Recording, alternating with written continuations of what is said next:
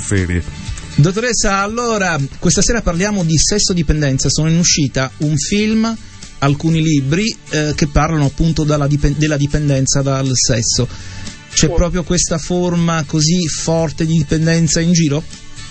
Sì, è una forma patologica, diciamo che la possiamo inserire tra le nuove dipendenze. Ad oggi ci sono delle forme di dipendenza che eh, non implicano l'assunzione di una sostanza chimica, come ad esempio la droga, ma possiamo utilizzare delle cose normalissime come il sesso, il gioco, il lavoro. Se però queste attività vengono utilizzate in modo compulsivo e diventa un'ossessione per la persona, allora parliamo di dipendenza. La dipendenza sessuale è un problema, è un problema serio, secondo me se ne parla ancora troppo poco, però comunque è eh, assolutamente diffuso perché dalle statistiche e dalle ricerche eh, sembra che addirittura un 6% di italiani soffrano di dipendenza sessuale. E con questo intendiamo proprio una dipendenza compulsiva dal sesso, che non è più un piacere, ma diventa veramente un'ossessione. Quindi la persona ha in mente unicamente e solamente il sesso. Ma eh, tra maschio e femmina le, le percentuali sì. come sono più o meno? Cioè... Allora, le percentuali sono è più diffusa tra gli uomini e meno tra le donne, tuttavia eh, abbiamo comunque un buon range anche tra la popolazione femminile. Chiaramente poi ci sono le solite differenze culturali, quindi il discorso della vergogna, quindi anche rilevare questa cosa non è facile, però c'è una preponderanza maschile rispetto alla popolazione femminile, tuttavia lo possiamo trovare anche nelle donne.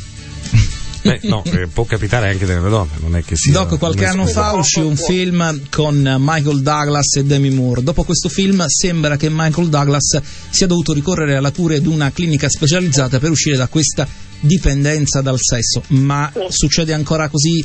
Eh, ci sono delle cliniche specializzate o basta rivolgersi soltanto a un terapeuta? Allora allora, ehm, se ne sta cominciando a parlare anche in Italia, esistono dei centri specializzati anche qui in Italia, il FIPAC è un centro eh, specializzato che si concentra sulla gestione delle dipendenze, sul trattamento delle dipendenze e fa percorsi individuali e anche percorsi di gruppo, perché in questi casi si utilizza sia la psicoterapia di gruppo che la psicoterapia individuale. E, ed è assolutamente consigliata anche perché è un problema grave che comunque ha implicazioni non solo sull'individuo ma anche sulle persone che sono intorno a loro. Immaginiamo una coppia dove uno dei due ha questa problematica, l'altra persona ha quello che deve sopportare e poi tra l'altro il sesso ha diverse manifestazioni, quindi comunque la persona si potrebbe ritirare, isolare, eh, che ne so, andare per esempio a chattare, quindi andare a finire sulle chat erotiche, quindi insomma mh, mm, andare a cercare il sesso fuori casa, per cui spesso si incorre anche in attività illegali, eh, si incorre in reati, per cui è una situazione da valutare, da considerare e può diventare veramente un problema grave. Ma queste situazioni cioè, eh, nascono da un, da un, fatto pregresso, cioè voglio dire, eh, dovuto magari a un'infanzia un po' particolare, non so, mm, una cosa del genere? Solitamente, soprattutto mm. nel caso della dipendenza sessuale, c'è spesso nella statistica un trauma alle spalle, quindi diciamo un rapporto complicato col sesso già dall'infanzia, già dall'adolescenza, quindi ci può essere un trauma alle spalle. Tuttavia, ad oggi, eh, considerando che appunto il sesso viene buttato dovunque, può essere essere comunque un qualcosa su cui la persona si fissa e diventa una sorta di ossessione, quindi per forza ci deve essere un trauma alle spalle. Dobbiamo valutare situazione per situazione e al di là del perché è scattata la cosa dobbiamo veramente andare a ripararla perché altrimenti diventa veramente devastante ed è per questo che stiamo molto attenti, le persone anche intorno alla persona che ne soffre devono essere molto molto attente perché come ho detto l'altra volta nel caso della dipendenza affettiva, la persona che ne soffre solitamente è in sintonia col suo disturbo, cioè per lui è una cosa normale, mm. mentre invece non lo è. Quindi chi è intorno deve essere particolarmente attento, non si deve vergognare e se eh, ritiene necessario un aiuto deve chiamare centri specializzati o comunque sia uno psicoterapeuta che sia in grado di gestire la problematica. Per quanto riguarda i gruppi di aiuto, io ricordo il film Maturi uscito qualche anno fa, c'era Lambra Angiolini che aveva questo problema di essere sesso dipendente, nel gruppo d'aiuto arriverà poi dopo 100 giorni a dire sono 100 giorni che non faccio sesso ed è, la, ed è un giorno che faccio l'amore, perché poi riesce a vincere questa dipendenza grazie a questo gruppo d'aiuto.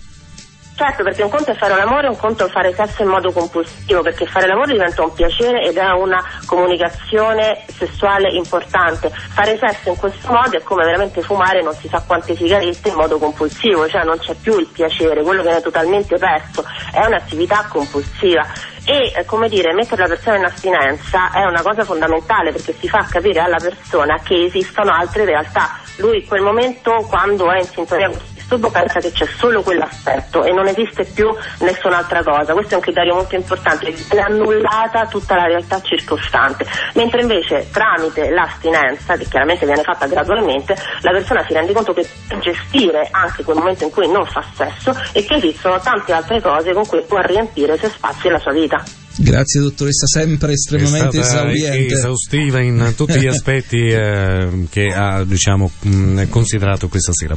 Noi facciamo un po' di pubblicità come al solito. Ringraziamo, sì, giusto, eh? ringraziamo la dottoressa Francesca Saccà che gestisce un sito che si tratta di psicologoinfamiglia.myblog.it è a Roma la dottoressa purtroppo lontano da noi però tutto sommato chi vuole rivolgersi a una specialista eh, può naturalmente aggiungerla su Facebook c'è la dottoressa Francesca Saccà prendere contatti con la dottoressa e naturalmente poi avere degli incontri ringraziamo Doc eh, il libro come sta andando, dottoressa? Molto bene, molto bene, questo sono molto contenta. Questo è il nostro piacere, veramente, anche perché Grazie. si approssima il Natale, può essere un'ottima strenna.